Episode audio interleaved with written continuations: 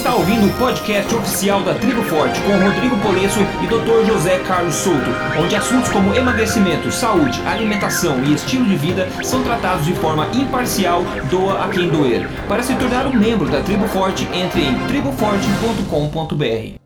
Olá pessoal, bom dia. Bom dia aqui. E você está ouvindo agora o episódio número 20 aqui do podcast oficial da Tribo Forte. Né? E você pode ver, esse, esse podcast específico está sendo gravado em vídeo também. A gente tem uma presença, uma convidada aí ilustre nesse episódio, episódio número 20. A gente tem aqui a nutricionista Lara Nesteruk, né, que é uma nutricionista especializada em é, performance esportiva, é, em alimentação low carb também. Ela vai falar bastante sobre um assunto bem legal que a gente não tratou ainda nos podcasts anteriores daqui da, da Tribo Forte, que é a questão de exercícios e alimentação juntos. Como que uma alimentação pode afetar no seu exercício, como a sua performance pode ser é piorada ou aumentada, melhorada de acordo com a estratégia alimentar que você tem e quebrar alguns mitos aí que a gente tem a respeito de dos carboidratos, etc., que é uma coisa que a Lara gosta muito, essa, essa questão esportiva de performance e alimentação. Então ela trabalha com isso todo dia e vai poder falar para a gente aí sobre é, mais sobre esse assunto. Então a gente vai dar pitaco também sobre isso aí, dar dicas ao longo do podcast. Como você está acostumado, é um bate-papo bastante legal nosso aqui. Lembrando, né, o podcast aqui da Tribo Forte são 100% gratuitos. Você encontra, nesse caso, em vídeo aqui. Você encontra também em áudio, se você quiser ouvir, você vai encontrar em áudio. E também todo episódio tem uma transcrição completa do episódio que você pode ler, se você preferir também. Você encontra tudo isso no artigo respectivo do podcast, do episódio, no emagrecerdeves.com. Agora, lembrando, então, como eu falei, o podcast Tribo Forte é 100% gratuito, mas os membros VIP da Tribo Forte têm acesso a outro universo de informação. Então, eu convido você a participar, ser membro VIP da Tribo Forte, só você no triboforte.com.br e lá você vê todos os detalhes, todos os privilégios que você vai ter para se tornar prêmio é, membro VIP. E um deles, já adianto nesse episódio, como a gente fala, às vezes a gente oferece um bônus para os membros exclusivamente, né? Vantagem para os membros. Então, a Lara vai dar uma, uma listinha aí de 10 dicas rápidas para quem quer começar com o pé direito aí, uma vida saudável, alta performance, disposição no dia a dia e também, claro, como consequência, emagrecimento. Então ela vai também fornecer para a gente uma dica aí que eu vou depois postar o link, o link para você baixar, os membros baixarem dentro do portal da Tribo Forte, ok? E para finalizar, quem quer focar em perda de peso, você já sabe, você usar um método que é baseado em toda a ciência que a gente fala aqui nos podcasts todos, você vai no código emagrecerdeves.com.br. Com isso, eu dou um bom dia, então, ou boa tarde, boa noite para todo, para Lara, para o Dr. Souto, e agradeço a presença deles aqui nesse nosso papo de hoje. Bom dia, bom dia, Rodrigo, bom dia, Lara. Aliás, boa noite.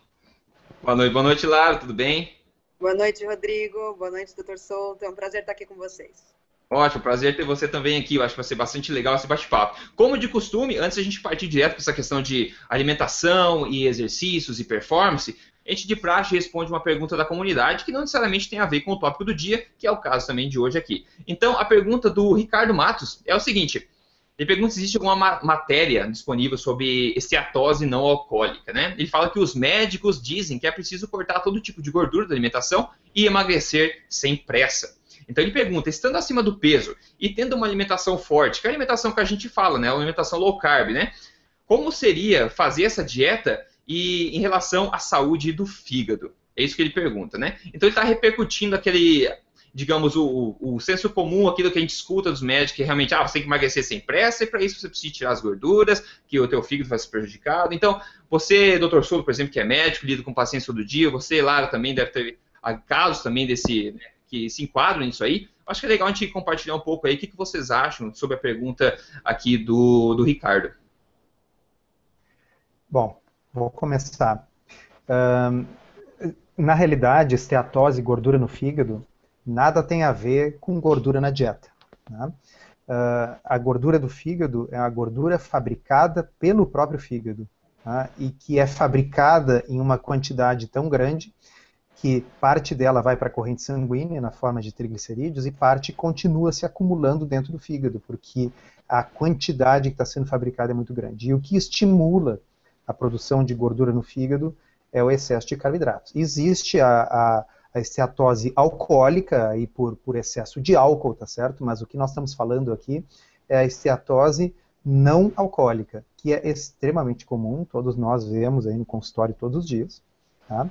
O nosso uh, ouvinte, leitor, uh, perguntou por um artigo, então depois eu vou passar para você, dá para linkar dois artigos, inclusive, uh, sobre esse assunto. Artigo, eu digo postagem é, escrita por nós, mas assim, artigos científicos são dezenas nesse sentido. Isso, como sempre, não é uma questão de opinião, isso está consagrado na literatura, inclusive em ensaios clínicos randomizados, o nosso maior nível de evidência, como a gente sempre uhum. fala aqui, mostrando que uma dieta pobre em, pobre em carboidratos tá, e com gordura uh, é capaz de reverter a, a esteatose, ou pelo menos melhorar a esteatose.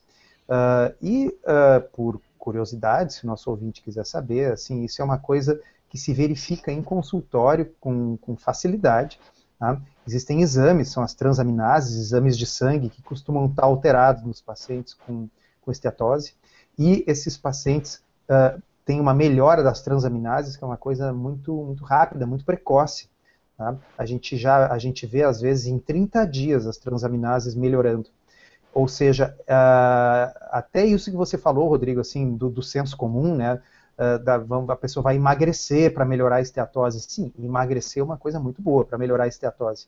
Mas quem trata pacientes com low carb vê muitas vezes, primeiro, pacientes cujas transaminases e a esteatose verificada por ultrassom melhoram antes mesmo de ter havido uma perda de peso significativa. Uhum.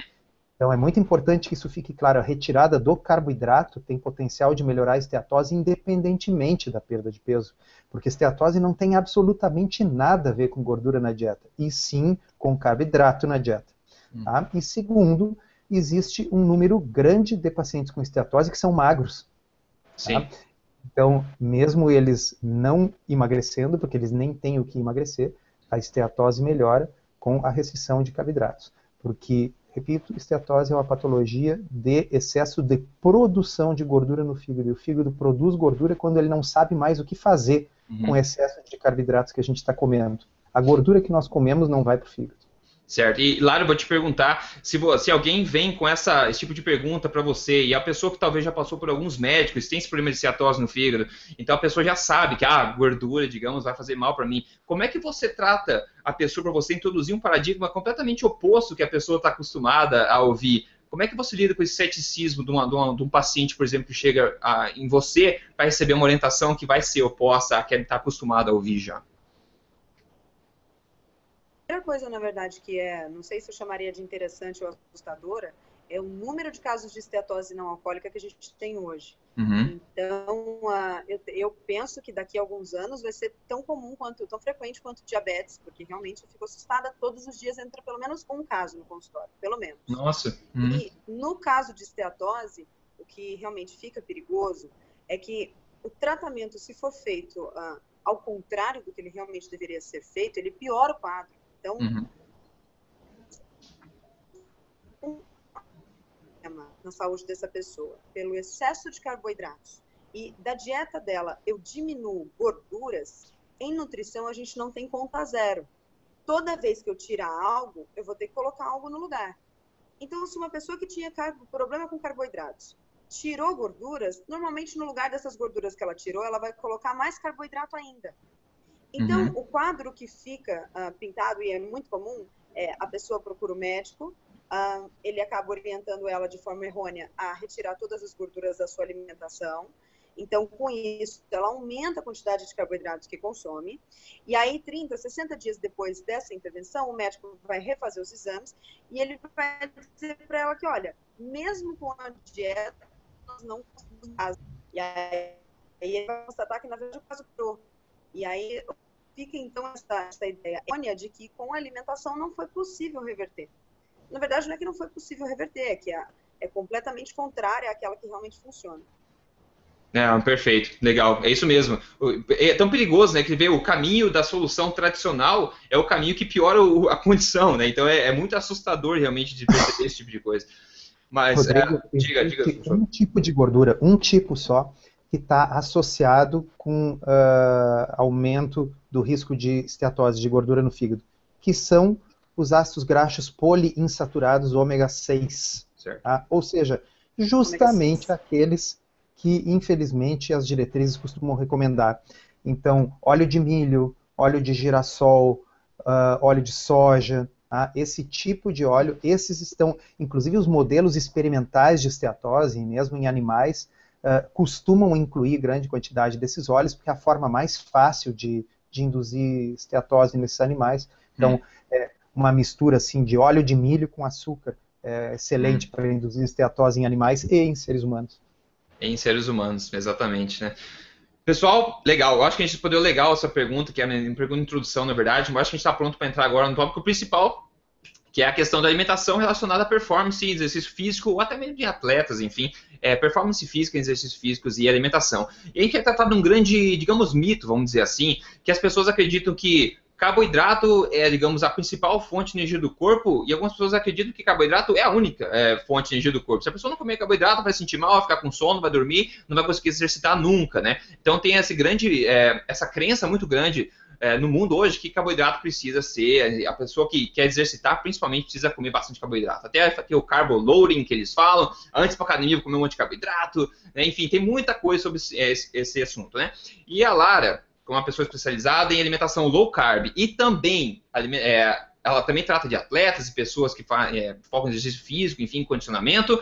Ela trata com isso todo dia. E ela também está ligada na ciência moderna do mundo que está acontecendo aí, então ela vai poder falar um pouco mais sobre isso. Lara, pelo que você tem é, observado nos pacientes que você tem diariamente e também nos estudos, cara, que você acompanha, como que a performance né, de uma pessoa é, normal, digamos, não atleta, uma pessoa normal dia a dia, relacionada à performance dela em exercícios físicos do dia a dia, como ela pode ser afetada, essa performance, positivamente ou negativamente, por uma alimentação baixa em carboidratos, né? digamos, uma alimentação low carb, tipicamente, né? Porque a crença é que se você não comer carboidratos, você não vai ter energia, a sua performance vai cair.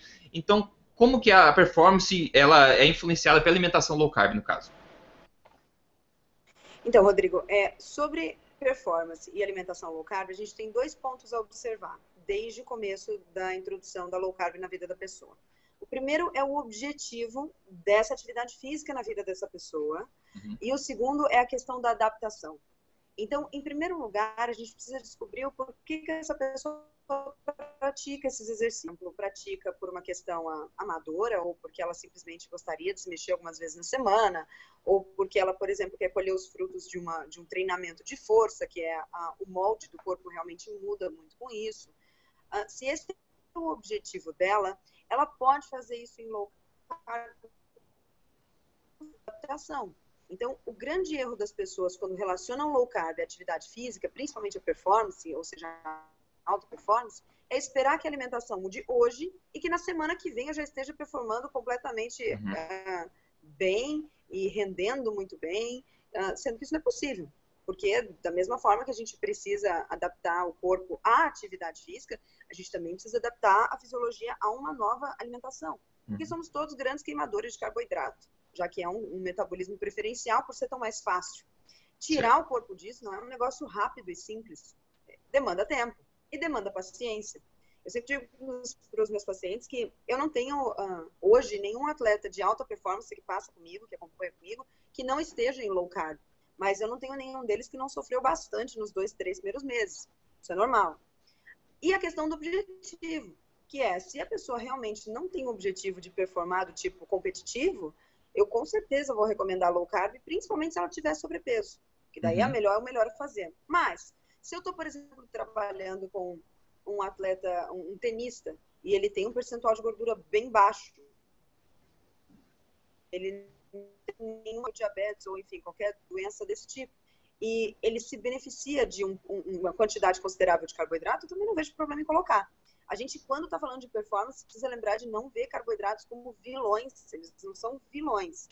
O que a gente realmente quer que seja entendido é que é errado achar que eles são extremamente necessários. Eles podem ser usados, tem gente que prefere usar, eu tenho atletas que se dão muito bem com. O que eu acho que precisa ficar muito certo para todo mundo é que não há uma necessidade é, empírica, assim, que não dá para trocar. Sim, e qual que é a vantagem de um. Claro, deve depender da, da, do tipo de esporte, enfim, do tipo de performance, mas qual a vantagem de um atleta estar em low carb? E a gente vê, tá. inclusive, eu acho que eu vi times de rugby na Austrália que estão fazendo experimentos com low carb, inclusive, que é um esporte de força, um esporte de impacto, e colocar esse pessoal especificamente em low carb é bastante interessante, no mínimo, né? Exatamente.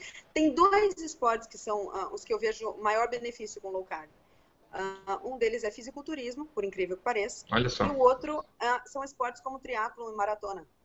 Em triatlon, uhum. maratona ou ultramaratona, eu vejo muitos benefícios, porque na verdade o que acontece é todo atleta de uma, de uma atividade de longa distância, de longa duração como essa, em um certo momento dessa atividade, ele vai, como eles chamam, ele vai quebrar. Quando acabar essa fonte de energia dele, ele vai acabar quebrando. Então, em provas de triatlo, por exemplo, tem provas que chegam a 11 horas, 12 uhum. horas, se o cara tem um bom tempo. Ele tem um tempo mediano, ele vai fazer essa prova em 18 horas. Uhum. Então, essa pessoa, quando na verdade ela tem um metabolismo ah, de gorduras muito bem estabelecido, ela vai quebrar muito depois percentual da dieta vai ser capaz de manter ela funcionando, entre aspas, por mais tempo do que aquele cara que é dependente do pãozinho.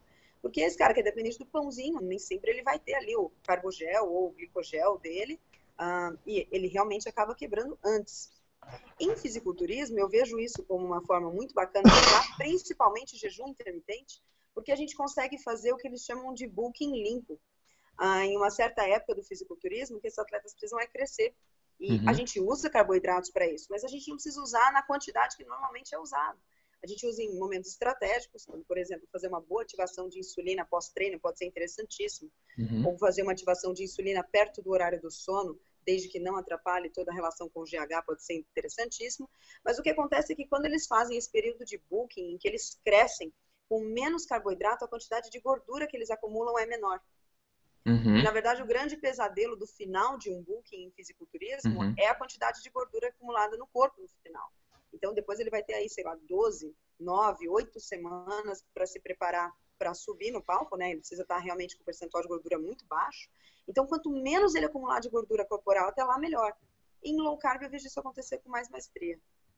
E numa pessoa normal do dia a dia, por exemplo, que está. que é a maioria do nosso público, na verdade, né? A minoria é atletas, mas é legal de entender como até atletas se beneficiam, beneficiam muito disso. Mas uma pessoa normal do dia a dia que está, por exemplo, acima do peso, é uma pessoa que tem como hobby correr, fazer Cooper, que seja, qualquer atividade é, de baixa intensidade nesse sentido. E a pessoa que está preocupada, enfim, ela não está vendo o resultado que ela gostaria, comendo o que ela está comendo, sem, por exemplo, uma alimentação sem gordura, comendo 3, 3 horas e correndo todo dia e ela não vê mais resultados como que, o que essa pessoa pode esperar a partir do momento que ela decidir dar uma chance a essa alimentação low carb, né? Você falou, tem um período de adaptação, que a gente sabe, né? Então, o que que, assim, se a pessoa vê esse podcast e decidir, não, é isso, gostei do que vocês falaram, eu quero fazer isso. Se a pessoa decidir hoje, uma pessoa que está totalmente adaptada no paradigma tradicional da alimentação, né? Uma queimadora de açúcar, decidir hoje mudar para low carb e continuar fazendo a corrida, o que, que ela pode esperar que aconteça nos próximos dias, próximas semanas? Low carb, para quem não faz low carb uh, no, na prática de exercícios com finalidade, por exemplo, de emagrecimento, é a velocidade do resultado. A velocidade do resultado é realmente muito diferente de quem faz isso com carboidratos. Uhum. Uh, quando eu trabalho com uma pessoa que come carboidratos quatro, seis vezes ao dia, e principalmente quando ela faz consumo de carboidratos pré-treino, que é aquele velho bom, uh, pré-treino com tapioca, com banana, certo. com batata, essa pessoa, na verdade, ela vai ter um trabalho maior para fazer essa queima de gordura, porque é uma vez que ela vai para a atividade dela com insulina alta e com fonte de energia disponível, até que ela baixe essa insulina e até que ela utilize essa fonte de energia disponível para então começar a poder fazer a requisição da sua gordura pelo corpo, uhum. requer então um longo treinamento. Que é aquela história que às vezes a gente ouve, muita gente que está ouvindo a gente agora já ouviu, que é preciso mais ou menos 30, 35 minutos de exercício para começar a fazer gasto de gordura. Uhum. Na verdade, isso é um pensamento um tanto quanto errôneo, porque a gente nunca cessa um tipo de queima para começar a outra. Ah, sempre todos os tipos de metabolismo são simultâneos com um primordial. Mas uhum. esse primordial, que para então de usar carboidratos e passa a ser primordial de utilização de gorduras, em quem come carboidratos numa base regular, realmente leva mais tempo para acontecer. Se a pessoa já come carboidratos ah, em baixa quantidade, esse normalmente é o metabolismo preferencial. Então ela não vai precisar esperar 30, 35 minutos para começar então fazer isso de pronto. Ela vai poder fazer isso desde o começo. Tem outro benefício muito grande de quem faz low carb em atividade física, que é a liberdade de não depender de um pré-treino para poder treinar. Uhum. Então, é muito comum as pessoas que utilizam carboidrato numa base regular não conseguirem performar bem numa corrida se não fizerem um carb loading no dia uhum. anterior, ou se não fizerem uma refeição uh, a poucas horas da prova com uma quantidade X de carboidratos. Uh, na época em que eu trabalhava com atletas com carboidrato bem alto, eu lembro que a gente, em alguns momentos, fazia uma semana totalmente sem carboidratos, e isso nem de longe é saudável, a gente precisa sempre saber diferenciar performance de saúde. Quando eu estou trabalhando com atletas de elite, quando eu estou trabalhando com atletas do nível profissional, eu não estou pensando em saúde, a gente está pensando em trabalho.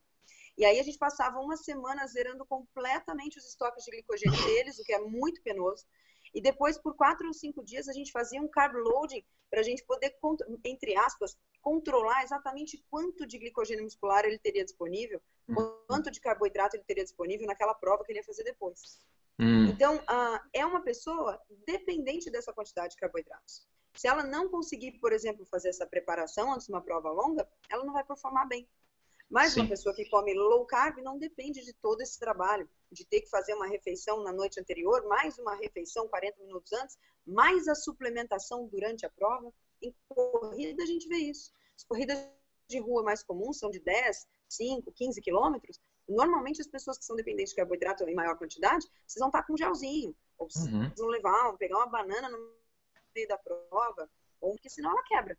Já a pessoa que fica em low carb, não. Ela às vezes nem tem necessidade de fazer uma refeição antes, ela está bem adaptada. Como a insulina dela está baixa e a requisição de gordura pelo corpo acontece, ela faz produção de corpos cetônicos, enfim, ela está abastecida. Ela consegue fazer a corrida dela na mesma, na mesma, ah, sei lá, na mesma performance que a pessoa que consome carboidratos, sem necessariamente ter que fazer essas refeições ah, antes das provas.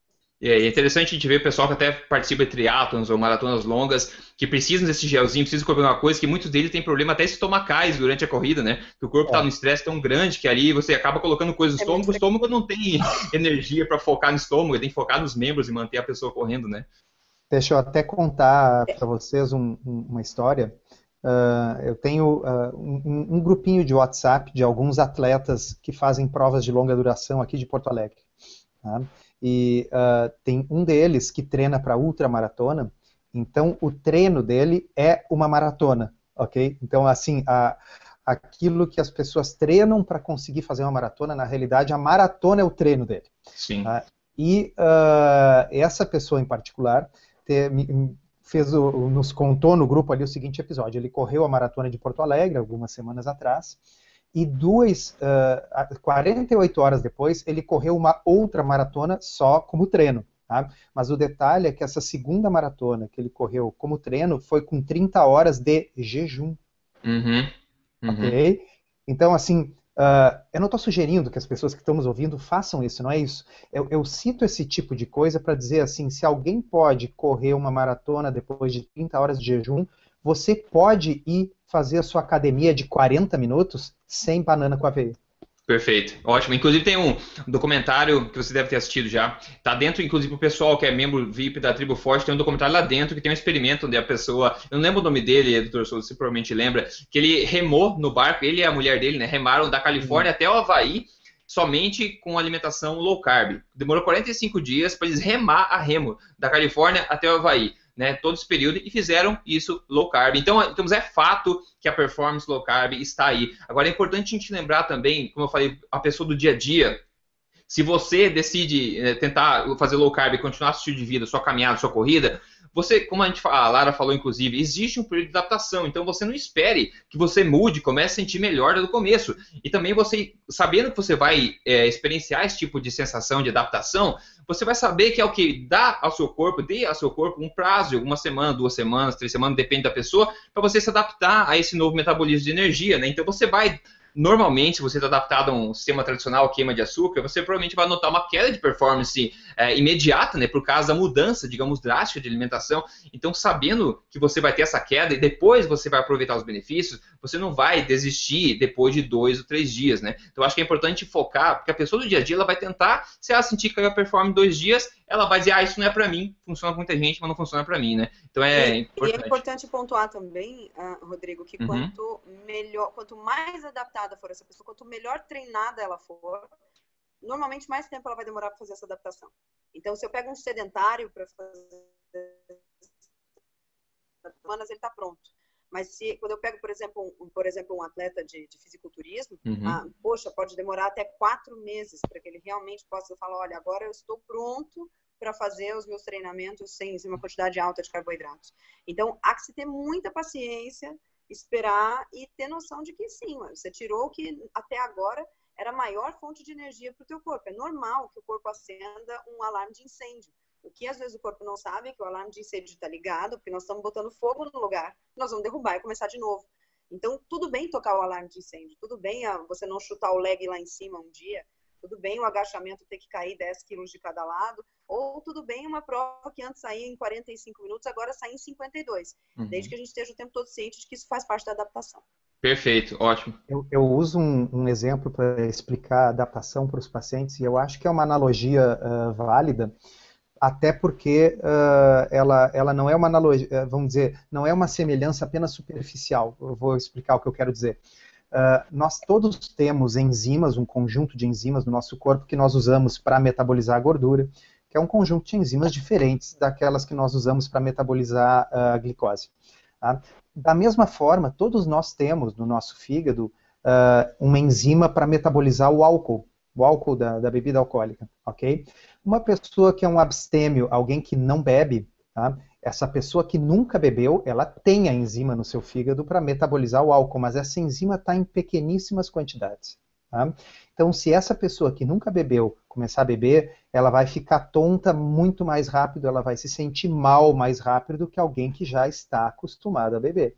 Tá? Mas nós podemos pegar uma pessoa que nunca bebeu e fazer com que ela se adapte ao álcool, tá certo? Ela vai bebendo um pouco cada vez, e com o passar das semanas e meses vai chegar um momento em que ela vai ser uma boa bebedora, vamos dizer assim. Tá? Então, o mesmo fenômeno não, não é diferente. Tá? Se eu passo eu, eu, eu, eu, quase não como gordura, eu evito as gorduras, eu como basicamente carboidrato. Bom, quando eu começo a trocar a dieta, assim como eu não me torno um grande bebedor de um dia para o outro, eu não me torno um grande queimador de gordura de um dia para o outro ou de uma semana para outra. Leva um tempo. Tá? Então, uh, é exatamente assim que funciona. Se nós formos ver o, uma pessoa que está acostumada a beber bebida, bebida alcoólica, aquela enzima álcool desidrogenase vai estar presente, sei lá, em quantidades 10 vezes maiores do que a pessoa que não bebe. Mas como é que ele aumentou em 10 vezes aquilo? Bom, porque ela foi insistindo. ok? Como é que a gente aumenta a nossa capacidade de ter performance em low carb, de, de se sentir bem? É, é praticando. É, exato. É, mesmo até mudanças saudáveis, mas que são drásticas, causam problema. Eu costumo contar a história que o único dia que eu faltei no trabalho quando eu estava trabalhando foi o dia que eu resolvi comer uma salada enorme na janta, porque é uma coisa que eu não fazia. Comi uma salada enorme na janta, uma sobrecarga de fibras, o dia seguinte eu não conseguia nem caminhar direito. E era uma salada, uma coisa que faz bem, só que é uma mudança drástica, né? O nosso corpo, a gente está há décadas comendo uma forma, da noite por dia que você muda e vai obter o benefício aqui. Então, dê ao seu corpo um tempo para se adaptar. Muito importante para o pessoal que está escutando, principalmente o pessoal do dia a dia que está pensando em saúde, não em performance é, esportiva. E falando ainda sobre essa questão agora dos carboidratos, Lara, é, muito se fala a respeito dos melhores horários, né? É, para consumir carboidratos, né? O carb timing. Então, muitos dizem de manhã, outros dizem à noite, cada um diz uma coisa. Então, é difícil. Se a gente for procurar, a pessoa do dia a dia vai procurar sobre isso, vai ficar totalmente confusa, porque aparentemente todos os tipos possíveis estão certos, né? Ou errados. Então, uma pessoa normal do, do dia a dia, talvez essa questão não vá interferir tanto assim, mas eu tenho certeza que o pessoal focado em performance esportiva, esse o, o timing do, do, de quando comer o carboidrato provavelmente vai impactar na performance. Você pode falar um pouco disso, porque eu tenho certeza que você lida com esse tipo de coisa, né? Ok. Uh, eu vou te falar mais ou menos como eu faço isso na minha prática. Porque o que você disse agora há pouco de tudo pode estar certo e tudo pode estar errado, eu acho que não poderia estar mais completo. Realmente, dá para fazer uh, de todas as formas, dá para fazer de forma nenhuma. O que eu gosto muito é o seguinte: quando a maioria do nosso de performance de atletas uh, profissionais, a gente precisa falar também de uma questão muito séria, que é o seguinte: quando eu pego um atleta profissional dentro do consultório, quando ah, alguém que ganha dinheiro com isso, que vive disso, me procura, eu geralmente nunca tenho que perguntar para ele: você gosta de. Você prefere. Eu nunca pergunto o que ele uhum. quer. Eu dou uhum. ali o que ele tem que comer e ele, se eu falar para ele comer de ponta cabeça numa mão só, ele faz e não, não há nenhum tipo de questionamento. Então, para esse atleta, realmente, eu poderia dizer, olha, o seu horário de consumo de carboidratos, se é que vai haver, é esse, esse, esse. Uhum. Mas quando eu estou trabalhando com gente, como que a maioria das pessoas que está assistindo a gente hoje, que uhum. além de gostar muito de fazer o seu exercício, enfim, de ter um objetivo no exercício, também tem a questão social e também tem a questão emocional com comida. Eu gosto muito da ideia de colocar carboidratos o mais tarde possível, se eu for colocar. Por quê? Por vários motivos. Primeiro, quando você acorda do seu sono, você está com a sua insulina uh, no menor nível possível. E a minha pergunta é, por que, que eu interromperia isso logo pela manhã? Uhum. Se você acordou com a sua glicemia bem baixa, com a sua insulina bem baixa, e você tem o objetivo de diminuir o teu percentual de gordura, a minha ideia é que você faça o seu consumo de carboidratos e interrompa esse estado o mais tarde possível. Então, eu não, não deixaria você acordar e mandar uma e tudo que a gente fez abaixo. E aí tem uma outra questão, que é a questão que eu falei emocional e tudo mais, que influencia. Quando normalmente a pessoa faz o consumo dela de carboidratos pela manhã, é muito comum que ela passe o resto do dia todo aflita para comer carboidratos. Uhum. Que depois, porque ela vai fazer um pico de glicemia, e normalmente esse pico vai ser seguido de um rebote. Então, é aquela pessoa que comeu a tapioca de manhã e na hora do almoço ela está desesperada por uma batatinha, por um arrozinho. E aí, se ela obedecesse, entre aspas, desespero, no meio da tarde ela vai ter vontade de um doce. E aí, ou de, enfim, depois desse doce, ela vai ter vontade de um pãozinho, e assim vai. Então, eu sempre prefiro que coloque mais tarde possível. Até porque a insulina tem uma questão de induzir sono. Então, hum. às vezes, fazer o, o, o, uso de carboidrato perto da hora do sono pode ser interessante. Ele só não pode ser um consumo de carboidrato enorme. E aí vale sempre lembrar que quantidades são individuais, que não tem como a gente dizer assim, olha, coma mais ou menos X gramas, não existe isso. Vai ser muito para cada caso. Mas então, eu prefiro com pessoas que estão fazendo ali a sua atividade física por uma questão mais amadora ou por estética, que coloque os carboidratos mais tarde possível. Uh, tem uma questão muito séria que muita gente reclama que a gente não fala, porque quando a gente fala em low carb, a gente, na verdade, foca 100% quase que em emagrecimento. Mas quando uhum. a gente está falando de esporte, de, de prática de atividade física, às vezes a gente está falando em ganho de massa magra, até que é um tema que nós vamos falar daqui a pouquinho. Uhum. E na questão de ganho de massa magra,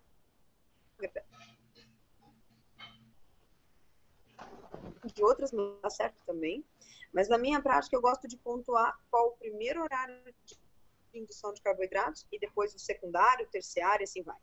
Então, eu gosto de começar o carboidrato, a primeira opção que eu vou ter é de pós-treino. Eu gosto da ideia desse carboidrato ter uma função anabólica da insulina, não tem nenhum hormônio com uma função anabólica tão grande quanto a insulina. Uhum. E eu gosto do fato de, por exemplo, se não for musculação, se for uma corrida longa, normalmente em, em atividades aí de mais de uma hora e vinte, uma hora e quarenta, dependendo de cada pessoa, a gente tem uma depressão grande de glicogênio muscular e fazer a reposição desse glicogênio pode ser muito interessante principalmente quando eu trabalho com atletas de, por exemplo, de triatlo, que treinam em duas, três sessões dia. Na verdade, uhum. a primeira refeição pós-treino dele, eu na verdade estou pensando já no próximo treino dele, que é daqui a seis horas ele tem que estar pronto. Então, é o primeiro momento que eu gosto de colocar carboidratos, se é que eu vou colocar, vai ser pós-treino. Depois disso, se eu ainda precisar aumentar a quantidade.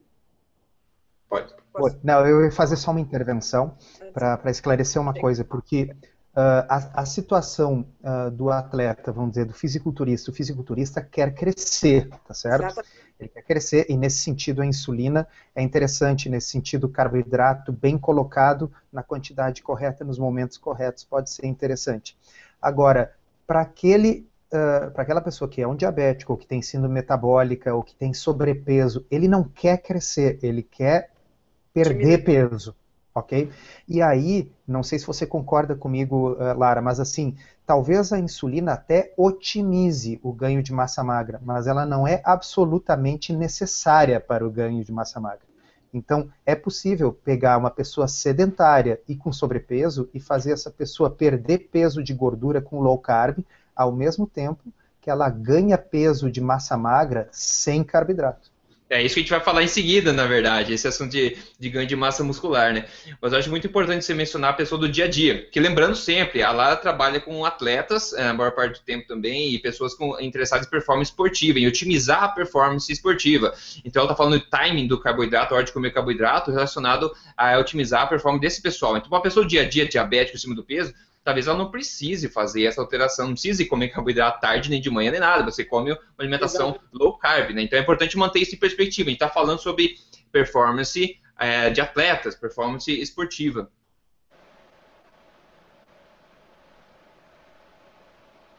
Alô, Lara, tá por aí? Oi, acho que deu uma travadinha. Ah, tudo bem. Ah, é, é, muito importante o que o Dr. Souto pontuou, porque nós estamos partindo do princípio de que a gente está falando de pessoas saudáveis. Se eu tiver realmente um caso de diabetes ou de esteatose ou de síndrome metabólica, ou seja o que for, tudo isso que eu estou falando muda. É, essa, na verdade, é a parte complicada de falar sobre nutrição, porque toda resposta começa com depende. Exato. Então, depende, depende da saúde dele, depende do que é o objetivo dele e tudo mais. E principalmente a hora que a gente for falar de ganho de massa magra, uma coisa que precisa ficar muito, mas muito uh, é, clara e pontuada é que todo, todo crescimento de tecidos em humanos é mediado por hormônios. Então, a gente não vai pensar em insulina, né? precisar pensar, a gente vai precisar pensar em, em vários outros hormônios, uh, a gente vai precisar dar uma olhada em outros indicadores desse paciente. Então, no fim das contas, não é um assunto tão simples quanto assim, qual é a dica do que comer para ganhar massa magra? Não, não é uma coisa tão simples, não existe uma dica.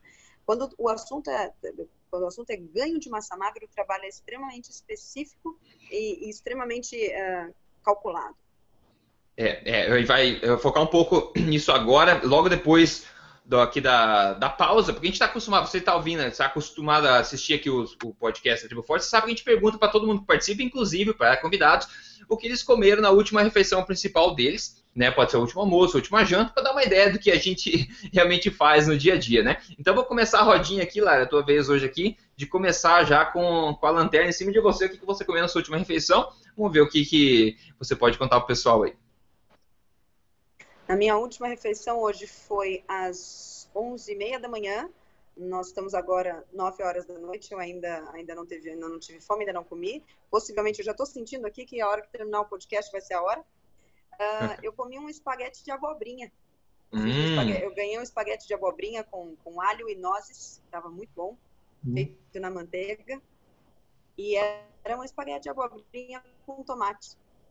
Olha só, já apareceu algumas vezes aqui no, no podcast essa questão do espaguete de abobrinha. O pessoal é muito interessado nesse assunto. É muito bom. É, é muito bom, uma ótima opção low carb. Doutor Souto?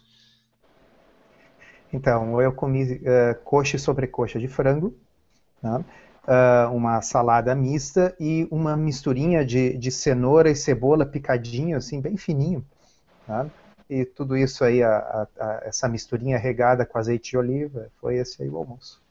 Ótimo, simples, ótimo, ótimo. É, eu comi o filé de. O pessoal torce o nariz toda vez que eu falo de fígado, né? O filé de, de fígado de, de boi aqui com aspargos frescos feitos na manteiga e uma mistura de legumes com açafrão, coisa que eu gosto bastante também. É uma é tipo de refeição que você faz uma vez, ela te leva pelo dia inteiro, você fica totalmente satisfeito aí, nutrido pelo dia inteiro.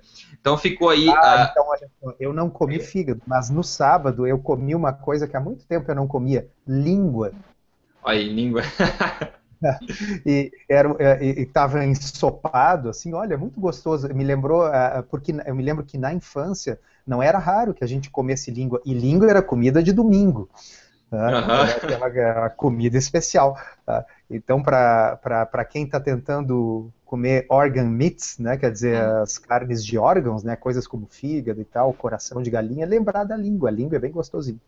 É, tem muita gente que não consegue passar pelo fato que você lembra que é a língua e você, entendeu? Às vezes, se você não contar o que é a pessoa, ela come e acha é, gostoso, eu, tudo bem. Eu faço, eu faço parte desse N. Se eu souber que é língua, eu não, eu não consigo. É, é exato. Tem pessoas é que não muito, adianta. É muito para mim, é muito. É muito, né? É muito pra cabeça.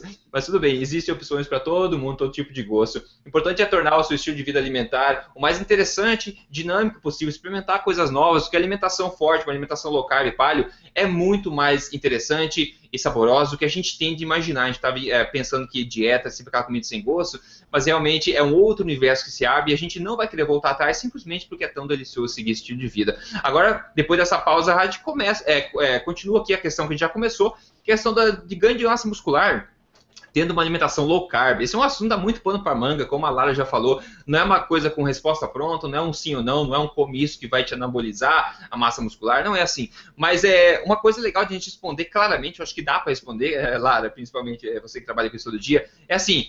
Dá para ganhar massa muscular seguindo uma alimentação que não dependa de uma grande ingestão de carboidratos? Ou dá para ganhar massa muscular tendo uma alimentação low carb? Olha, para variar, a resposta depende. Depende. ganhar. Então é assim, olha, uh, sempre a gente trabalha com uh, o objetivo muito específico. Se ele me diz que quer ganhar massa magra porque, enfim, entrou um jovem de 30 anos e ele quer 10 quilos de massa magra, uh, eu vou apostar em não fazer tão low carb assim. Porque ele até pode conseguir, mas vai demorar um pouco mais. Quando a gente está falando de ganho de massa magra, a gente está falando de dar uma volta em um autódromo. E você pode escolher dar essa volta a pé, ou de bicicleta, ou de carro popular, ou de carro de Fórmula 1. Então, uh, dependendo de, de quão rápido ele quer dar essa volta e qual a qualidade dessa volta e qual é a disposição, a gente escolhe quanto de carboidrato quer colocar. Que é possível fazer com carboidratos baixos, é fato, mas talvez não vá ser no volume e na velocidade que você faria com um pouco mais de carboidratos. O que eu sempre digo para os meus pacientes é o seguinte: quando, por exemplo, às vezes eu termino uma consulta em que eu estou entregando um cardápio uh, ah, para um, um, cara desses que quer dar uma volta de, de carro de Fórmula 1, ou seja, ele quer ganhar muita massa magra em pouco tempo, um ou dois anos, para vocês terem ideia, entrega o cardápio, diga assim para ele, olha, é, para Nutri convencional, você ainda está para morrer de cetose. Uh, uhum. na, na, falsa ideia de que cetose é algo perigoso, né? Quando as pessoas geralmente confundem cetose com cetoacidose, enfim. Mas uhum. para mim, eu digo para ele, para mim aqui você já está realmente com cargos muito altos. Então, o legal da gente saber se faz em low carb ou não é saber o que, que se chama de low carb. Essa é a minha maior preocupação sempre que alguém fala, olha, eu faço low carb, e aí ela vai continuar a frase. Mas a gente não sabe o que, que se chama de low carb. Então, na minha concepção, uma dieta com alto carboidrato para ganho de convencional, entende? Então depende muito de quanto esse cara quer ganhar de massa magra, quanto que essa mulher quer ganhar de massa magra e o quanto que ele está disposto a fazer por isso. É, você pode repetir, você falou, você é uma dieta então extremamente alta em carboidrato é, que deu uma travadinha bem quando você é, falou assim a conclusão do teu pensamento. Uh, eu disse que uma dieta, na verdade, que para mim está muito alta em carboidratos, para uma nutri da linha convencional ainda está perigosa por ter tão pouco. Uhum. Então, o, o, grande negócio é a definição do o que, que a gente chama de low carb e o que, que a gente chama de alto carboidrato. Porque se você me perguntasse há cinco anos atrás o que era uma dieta de alto carboidrato, eu ia te falar que era uma dieta de 80% de carboidratos. É. E eu cheguei a prescrever dietas de 80, 10, 10. Isso era frequente. Uh, hoje, quando eu pego uma dieta que tem 40% de carboidratos, eu já dou meio com medo. Dizendo uhum. para ele, olha, se você bobear aí, o pneuzinho vai se acumular com certeza. É interessante, a gente já falou sobre isso, eu também não gosto de falar low carb, é baixo carboidrato, porque é muito relativo. Na verdade, o que a gente come hoje é uma coisa artificial totalmente fora da norma, que nunca aconteceu na história antes. A gente come carboidrato loucamente. Então, isso que a gente está fazendo agora, digamos, é uma dieta altíssima em carboidrato. Uma dieta low carb, que a gente fala, seria uma dieta corretamente, aí, é, que inclui carboidratos naturalmente, que seria o que a gente sempre fez na história, né? Então, o que a gente faz de errado é hoje, né? Que não tem nome, se tornou a norma. Então, o que a gente faz Exato. hoje, que é uma coisa, que é uma exceção, que é uma coisa que nunca aconteceu na história, hoje é a norma. Não tem um nome para isso. Mas seria altíssimo. Então seria retomar uma ingestão natural, né? E a gente não falou da questão da qualidade uh, dos carboidratos. Quando a gente falou de carboidratos, carboidratos, eu acho que é legal dar uma, uma pitadinha de assunto isso aí, Lara, para deixar mais claro pessoal. Então quer dizer que eu posso então tomar maltodextrina aí, 2 litros por dia, ou comer pão integral de monte? Que tipo de carboidrato que é o adequado e que tipo que não é, quando a pessoa, no caso, quer ingerir mais desse tipo, né? Então, uh, o tipo de carboidrato, na verdade, é uma coisa bem peculiar, porque vai depender de muita coisa também. Então, por exemplo, eu gosto mais, na minha prática, de trabalhar com raízes e com frutas doces. Mas, se a pessoa, por exemplo, é uma pessoa que tem paixão por grãos, e ela está num momento da dieta que dá para ela comer uma quantidade de carboidrato mais alta, eu não vejo problema em colocar. Às vezes, quando as pessoas têm um pouco de desconforto gástrico com grãos, eu só ensino a fermentar esses grãos, melhora um pouco esse desconforto, enfim. São particularidades. Mas eu gosto principalmente de trabalhar com raízes e com frutas doces. Com raízes porque realmente é, a quantidade que dá para comer é maior. As pessoas têm um pânico grande de raízes, mas na verdade elas não são tão ricas em carboidrato quanto se imagina. O problema é, é fazer, é, é usar refinados. Então, refinados uhum. realmente vai ser complicado, mas só para você ter uma ideia, e aí eu não vou dar um número exato, mas é mais ou menos uns 20, às vezes 25 gramas de carboidrato para cada 100 gramas de raiz. Então, 100 gramas de raiz é uma quantidade considerável. Às vezes, quando eu preciso que um cara muito grande e de um treino muito intenso consuma, sei lá, 50 gramas de carboidrato pós-treino, fora as outras refeições dele, a quantidade de raízes que isso dá no prato é grande. Fora as proteínas que eu vou precisar que ele coma, os legumes que ele coma, enfim, é tudo muito grande. Uh, então, eu gosto muito de trabalhar com raiz glicêmica, muito sono, mas que dentro de ganho de massa magra faz bastante sentido, é outra coisa a se considerar. Então, uh, não só no ganho de massa magra, mas quando eu estou falando de performances longas, do tipo corrida e maratona, pode ser interessante trabalhar com índice glicêmico mais baixo antes e talvez um pouco mais alto depois. Isso, lógico, partindo do pressuposto que ele não tem diabetes, não tem esteatose. E aí, para quem está chegando agora nesse assunto de índice glicêmico, a gente está falando da velocidade de absorção desse carboidrato. A gente está falando do nível do pico de glicemia que esse carboidrato vai causar. Então, por exemplo, num cara que está realmente é, com o BF, né, a gente chama o a percentual de gordura, bem baixo, ou seja, ele está magro. Eu posso realmente colocar a mão sem dó na quantidade de carboidratos que eu vou pôr para ele num pós-treino, por exemplo, eu poderia colocar uma coisa extremamente é, de, de índice glicêmico extremamente alto, como tapioca, por exemplo. Eu poderia usar, sei lá, nessa hora, se ele está naquela fúria, época da fúria de doce, eu poderia colocar um carboidrato um pouco mais refinado aí. Mas eu preciso pensar no qualitativo. Então, se for para pensar no qualitativo, eu prefiro colocar uma fruta doce. Eu prefiro uhum. colocar uma fruta de glicêmico mais alto. Agora, se eu estou falando com alguém, às vezes isso acontece, então eu trabalho com alguém que quer ganhar massa magra, mas ele não está com um percentual de gordura tão baixo assim. E aí eu não posso ficar dando nada de muito alto, alto índice glicêmico para ele, porque além da carga glicêmica, eu vou ter que contar com esse índice glicêmico. Então, eu usaria raízes mesmo no mesmo num pós-treino. Eu vou estar, na verdade, sempre mais preocupada com a quantidade final que ele vai absorver, muito mais preocupada com isso do que com a velocidade dessa absorção. É, a gente não quer aumentar a performance esportiva ou aumentar a qualidade de vida, é, quer dizer, em detrimento da nossa saúde, né? Então, pelo que você falou, todos os exemplos que você deu foram de, digamos, alimentos de verdade, né? As raízes que você comentou. Então, de, acho, de... acho, importante, acho importante até falar do. Você citou a maltodestrina, e Sim. eu acho que uma das coisas que fica bastante na cabeça das pessoas sobre ganho de massa magra é a utilização de suplementos. Hum, é, eu acho que, eu acho não, né? Eu posso afirmar que o único erro na hora da gente falar de suplementos ah, na verdade, são dois. Primeiro é dizer que é ruim e não pode, e o segundo é dizer que precisa. Uhum, Esses são os dois erros. Então, primeiro, não, não é ruim e não pode. É que precisa estar numa indicação muito clara. Por exemplo, às vezes sai do meu consultório um homem de, sei lá, quase 100 quilos, com uma dieta de 7 mil calorias. Para ele comer 7 mil calorias por dia, só de comida, é muito difícil. Então, para esse cara, a suplementação vai ser super interessante. Mas às vezes a gente esquece que suplementar significa que eu não estou conseguindo te dar de comida tudo que você precisa e por isso eu vou ter que suplementar com um produto industrializado. Só para esclarecer, gente... para quem está nos ouvindo, né, Laura, é, é, você está falando de um homem de 100 quilos magro, ele é 100 é, quilos magro, de músculo. Exatamente, Atleta. muito bem pontuado. É, estou falando de um cara de 100 quilos, mas que tem um percentual de gordura de 10%, 12%, ou seja, Sim. ele é praticamente só músculos.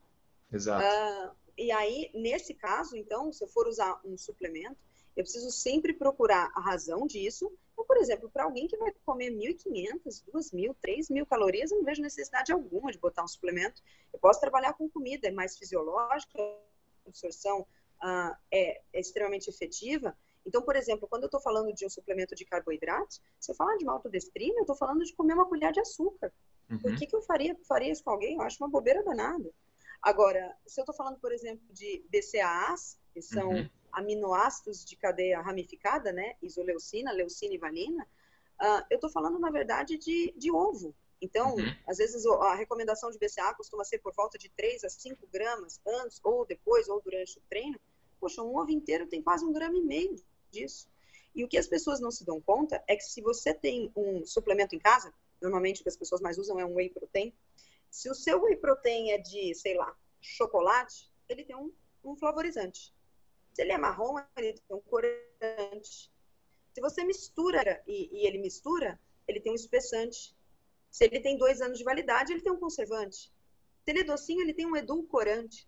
Então, só para aquele whey acontecer, eu tenho cinco antes. Uhum. Aí você vai me dizer que você vai consumir esses cinco antes por causa da proteína?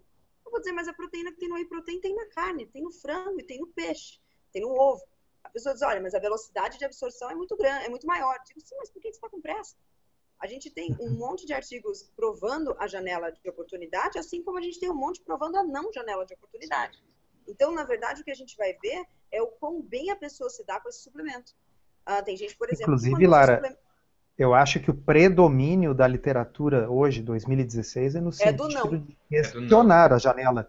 A janela, para quem está nos ouvindo, é aquela história que vocês ouvem na academia de que precisa consumir proteína e carboidrato nos 30 a 60 minutos que se seguem à atividade, ou variantes disso, ok? Isso é, pessoal, bastante questionável. E se tem artigos que falam que sim e outros que falam que não, e a maioria que fala que não, significa que pode até haver essa janela, mas ela é tão pouco relevante que talvez ela seja importante realmente só para o fisiculturista profissional, onde se isso for verdade, isso vai ser a diferença entre o primeiro e o segundo lugar no pódio. Não para você que está levantando pezinho colorido na academia. Pezinho colorido, essa foi boa. É, e eu, eu, vou, eu vou dizer mais. Ah, na verdade, eu vejo que a importância do pós-treino, por exemplo, ah, do fisiculturista, que realmente é um profissional, nem está no timing. É porque ele tem que fazer tantas refeições no dia que se ele não faz uma antes, uma depois e mais cinco depois e cinco antes, ele não vai conseguir bater o tal dele. Sim. Então, não necessariamente está envolvido com o timing. As pessoas dizem, olha, por que, que o fisiculturista come de três em três horas? Eu digo, não é só de três em três, às vezes ele tem que comer de duas em duas. É só porque eu dei tanta comida para ele que se ele não dividir desse jeito, ele não vai conseguir bater. O problema da janela de oportunidade, do grande mito dela, é que as pessoas ainda acreditam que se é que ela existe, ela está nos 30 a 90 minutos após o treino, sendo que a janela de oportunidade para quem está trabalhando performance, o ganho de massa magra, ela acontece da hora que você abre o olho, a hora que você fecha. Se a sua Uhum. primeira refeição for lixo, se a sua segunda refeição tiver um furo, e se na tua terceira refeição você pular, e aí você faz o pós-treino direitinho, food, de nada adiantou usar esses 90 minutos. A janela de oportunidade, ela acontece da hora que você acorda, da hora que você dorme. Perfeito. Não, acho que é isso. Eu acho que a gente fez um. Tentou é, colocar esse paralelo entre o, o atleta, que a, que a Lara tá, a gente falou bastante sobre isso, e a pessoa do dia a dia. Então, eu espero que você consiga identificar que tipo de informação né, cabe ao seu caso específico. Está falando toda essa, essa questão. A doutora Souto, você quer é, talvez sumarizar?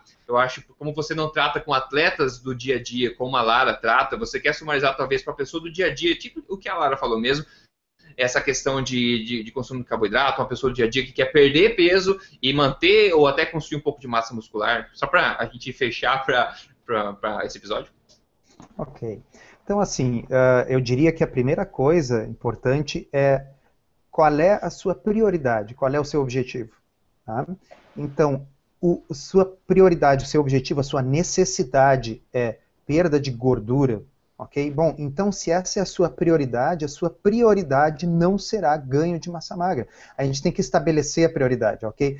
Pessoa que tem excesso de peso, ou tem diabetes, ou tem síndrome metabólica, a prioridade dela é perder gordura, é melhorar o controle da glicose no sangue. É possível, sim, é possível fazer isso e ganhar massa magra ao mesmo tempo mas a prioridade estará sendo a perda de gordura, portanto, nós não vamos estar priorizando o ganho de massa magra. Então, uh, uma dieta very low carb, uma quantidade bem baixa de carboidratos. Eu repito, ao contrário do que vocês escutam por aí, a pessoa não vai perder músculo se ela estiver fazendo atividade física com resistência, com peso, e estiver consumindo proteína adequada. Ela pode, inclusive, se ela for sedentária, ganhar massa magra. Mas ela não vai ganhar tanto quanto uma pessoa que é saudável, está magra, e vai consultar lá na Lara, e a Lara vai montar um esquema específico com prioridade em ganho de massa magra, aonde nós vamos poder ter uma quantidade maior de carboidrato junto com proteína e com um timing de, diferenciado. Ok? Então a primeira coisa é essa, tem que estabelecer uma prioridade. Seria bom se nós pudéssemos ter tudo ao mesmo tempo. Tá?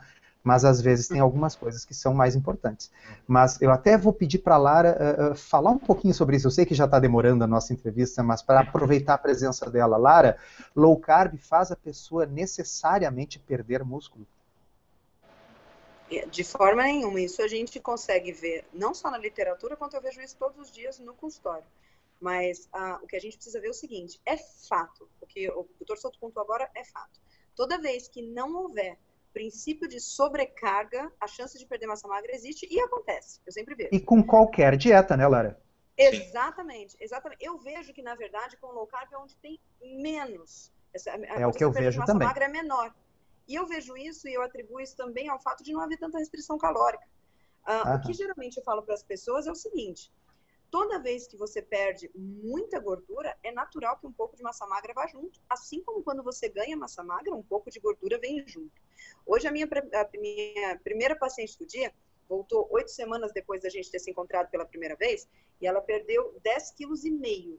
E desses 10,5 kg em oito semanas, 2 quilos ali na bioimpedância, que não é precisa, estava massa magra. Aquilo ela disse, poxa, perdi 2 quilos de músculo. Aí eu disse para ela, olha, é, é, aquele mal do ser humano de, de, focar só naquilo que deu errado, né? Pô, perdeu 8 quilos de gordura. Pois é. Mesmo. Eu disse para ela o seguinte, se você tivesse sentado aqui na minha frente há oito semanas atrás me dito assim, Lara, eu gostaria de perder 10 quilos. Se eu tivesse dito assim, ok, vai te custar 2 quilos de músculo, você quer? Você com certeza teria dito sim, claro, uhum. por que não? Então, a gente precisa é, entender a proporção. Se para cada 10 quilos de gordura, dois de musculatura forem sacrificados, e esses dois a gente pode depois correr atrás, tudo bem. É que o que eu vejo em dietas mais tradicionais, normalmente, tem uma perda de meio para meio. Cada 5 é. quilos de músculo, às vezes 5 quilos de massa magra vão embora. E mesmo assim a galera acha que compensa. E realmente, para aquele quadro, que a única solução é essa, compensa. E deixa eu salientar, aproveitar a dica da bioimpedância, é importante o seguinte, uh, quando se faz uma dieta low carb, todo mundo sabe que se perde água nos é. primeiros dias, água e glicogênio. Acontece, pessoal, que água, água e glicogênio são coisas que estão no compartimento considerado massa magra pelo método. Exatamente. Okay? Então, uh, em outras palavras, a bioimpedância uh, esse método mais comum de passar uma corrente elétrica farquinha pelo corpo e ver quanto que tem de massa magra e quanto que tem de gordura, ela, ela simplesmente compartimentaliza em massa magra e massa gorda. Quando a gente perde, se eu perder 2 quilos de água, isso vai aparecer na bioimpedância como 2 quilos a menos de músculo. Exatamente. Água não é músculo, mas a água está muito pouco na gordura. Né? Lembra, gordura e água não se misturam. A água está presente fundamentalmente no compartimento massa magra. Então, o que se perde medido em bioimpedância, na realidade, o que se perdeu de músculo de verdade é menos, né, Lara? Exatamente. E aí é por isso que normalmente o que eu oriento os pacientes a fazerem, e aí às vezes quando eles chegam, eu fico 10 minutos só para explicar o tanto que a bioimpedância pode estar errada. Ela vê nível de reactância, ela não. Eu digo para eles que o único jeito de eu realmente estimar uh, de forma correta a composição corporal é na autópsia fora da autópsia, é realmente muito difícil de, de dizer é, exatamente o que deu. Então, eu, falo, eu oriento todos a fazerem fotos comparativas. Porque foto não, não mente. Eu digo para eles. Ninguém, então, se na foto a diferença estiver clara, que as roupas estão caindo, e se as pessoas estão perguntando, caramba, o que, você está fazendo? Você está muito bem? Ah, Dane-se o que disse a bioimpedância. Você com certeza está melhor. Ótimo. É, se as pessoas entenderem que os músculos são tecidos metabolicamente ativos, eles custam energia no corpo e você começa a focar em perda de gordura acelerada, a melhor forma de você tentar evitar e dizer para o teu corpo, peraí, eu, eu gosto dos meus músculos, eu não quero me desfazer deles, é você fazer com que eles sejam úteis, né? Então, eu acho que a gente vê estudos também, se você se exercitar, manter seus músculos ativos, mesmo até mesmo quando você está tendo uma gordura acelerada, é o melhor que você pode fazer para dizer para o teu corpo que, peraí, eu preciso desses músculos, não precisa queimar eles, não, que eu estou usando eles, né? Então, isso também mitiga um pouco dessa, dessa perda que você falou. Inclusive, a, da bicoimpedância também, o, até o autor Tim Ferriss escreveu um livro, For Hour Body, ficou famoso, o pessoal Fantástico. conhece. Ele fala, né, o pessoal quer tirar a microimpedância, toma 2 litros de água antes de você de, de você sobe de novo, exatamente porque varia por causa é. exatamente pelo que o outro Souto falou, né? O, o Jason Fung, que uh, é, para quem não ouviu ainda também está gravado em vídeo, gravado em áudio, é o médico canadense. Episódio 11, eu acho que é. Do, The Obesity Code, acho que é o episódio 11. Ele tem, no livro dele, ele tem uma coisa fantástica que ele coloca, ele diz assim, por que que nós imaginaríamos que o corpo é tão burro, tão mal projetado pela seleção natural, uh, que, uh, e aí ele faz a seguinte analogia: imagina que eu tenho uma pilha de lenha, ok? E aí, na hora que eu preciso acender a lareira, ao invés de eu usar a lenha, eu quebro o sofá e boto na lareira. É. é, então ele diz assim, a lenha é a gordura, tá certo? Está acumulada justamente para queimar. Por que, que o corpo queimaria exclusivamente músculo em low carb e deixaria a lenha parada, deixaria a gordura parada? Quer dizer, uh, se o corpo realmente Uh, se o corpo armazena energia extra na forma de gordura, é porque gordura é aquilo que vai ser utilizado quando precisar de energia. Se o corpo precisasse exclusivamente de carboidrato como fonte de energia, nós acumularíamos amido, que nem batatas, tá certo? Então, assim, os, os mamíferos acumulam gordura porque gordura é uma fonte de energia excelente para mamíferos. Exatamente. Eu acho que é uma coisa muito importante da gente pontuar, falando de, de uh, nutrição esportiva, basicamente, que a gente sempre, quando não está falando de esporte, quando está falando de alimentação e saúde, a gente fala da influência da indústria alimentícia nos mitos. Uhum. E dentro de esporte, a gente precisa falar da indústria do suplemento, uhum. que uh, financia muitos mitos. Uhum. Então, uh, qualquer pessoa que já esteve dentro de uma loja de suplementos sabe o quanto existem ali mil coisas que prometem mil resultados. Eu lembro que há muitos, muitos anos atrás, há 15 anos atrás, uh, quando eu vi pela primeira vez um, um, composto de aminoácidos, nossa, a gente falava baixo e a gente falava, caramba, isso é incrível, porque já tinha esse mito enorme. Então, você tem uma gama imensa de produtos que prometem um monte de coisa e que estão na mesma linha das barrinhas de cereais que prometem saúde e emagrecimento. Então, a gente precisa realmente ver de onde vêm os estudos de quem financiou esses estudos, quem está falando essa informação é, que você está ouvindo. A primeira coisa que eu vou olhar sempre num, num, estudo, quando eu vou ver um estudo dessa linha, é o conflito de interesse. Precisa ver quem patrocinou. Normalmente, uh, quando fala, por exemplo, de uma bela janela de oportunidade, você vai olhar e é uma indústria de suplemento patrocinando. Então, precisa ficar bem atento uhum. aos mitos. É exatamente o que eu ia dizer. É, se pessoa, uma, uma forma horrível de procurar alguma coisa para tirar dúvida no Google, que o pessoal vai para o Google, né? Então ele vê lá a whey protein ou um composto estranho, um composto X, ele vai procurar composto X emagrece, adivinha o que ele vai achar, né? Quem tem força de patrocinar estudos são as pessoas que produzem é que, composto aí, X. E aí tem uma coisa, pra, só para eu finalizar esse assunto da, da, indústria e tudo mais, eu sempre digo para os meus pacientes o seguinte, é, até porque eu diria que 90% dos pacientes que me procuram para esse fim esportivo são para ganho de massa magra. Eu sempre, quando eles questionam a questão de usar whey ou não usar whey e tudo mais, eu pergunto para eles assim, olha, uh, o Arnold Schwarzenegger é o maior nome de fisiculturismo que a gente vai ter de todos os tempos, acho que dificilmente alguém vai pegar a excelência dele. E eu digo, que cor você acha que era a coqueteleira do Arnold? e de garfo uh, o dia todo, então é, a única coisa que normalmente um bom atleta de fisiculturismo usa da indústria do suplemento é um moletom. Dificilmente, eu, vou conseguir, dificilmente eu vou conseguir fazer um atleta profissional é, confiar ali o seu resultado e o seu, uh, o seu ganho de vida num pó, que ele não sabe muito bem o que tem dentro. Perfeito, ótimo.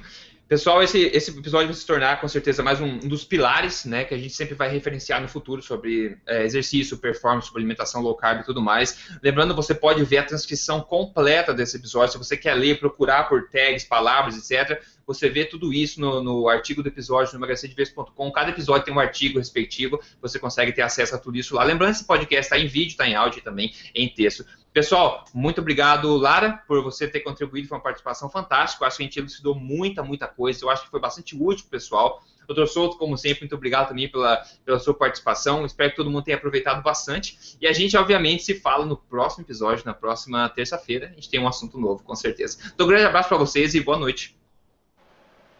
Boa noite, muito obrigada. Boa noite.